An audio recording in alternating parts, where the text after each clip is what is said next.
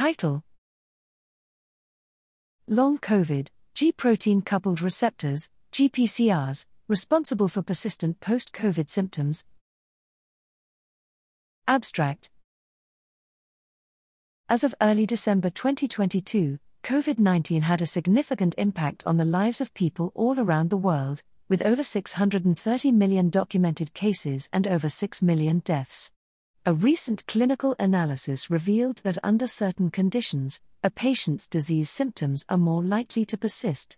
Long COVID is characterized by many symptoms that continue long after the SARS-C o V two infection has resolved.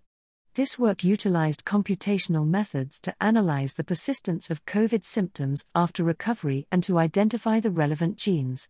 Based on functional similarity, differentially expressed genes, D E Gs, of SARS-C o V two infection and two hundred fifty-five symptoms of long COVID were examined, and potential genes were identified based on the rank of functional similarity. Then, hub genes were identified by analyzing the interactions between proteins. Using the identified key genes and the drug-gene interaction score, F D A drugs with potential for possible alternatives were identified. Also discovered were the gene ontology and pathways for two hundred fifty-five distinct symptoms. A website, h t t p s colon slash slash long covid dot omikstutorials dot com slash, with a list of significant genes identified as biomarkers and potential treatments for each symptom was created.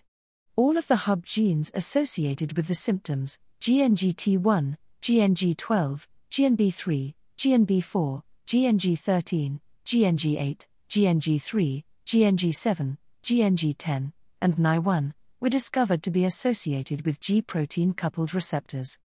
This demonstrates the persistent COVID infection affects various organ systems and promotes chronic inflammation following infection. C T L A four, P T P N twenty-two, K I T, K R A S, N F one, R E T, and C T N N B one were identified as the common genes that regulate T-cell immunity via G P C R and cause a variety of symptoms, including autoimmunity, cardiovascular, dermatological, general symptoms, gastrointestinal, pulmonary, reproductive, genitourinary, and endocrine symptoms, R G E M. Among other functions, they were found to be involved in the positive regulation of protein localization to the cell cortex, the regulation of triglyceride metabolism, the binding of G protein-coupled receptors, the binding of G protein-coupled serotonin receptors, the heterotrimeric G protein complex, and the cell cortex region. These biomarker data, together with the gene ontology and pathway information that accompanies them, are intended to aid in determining the cause and improving the efficacy of treatment.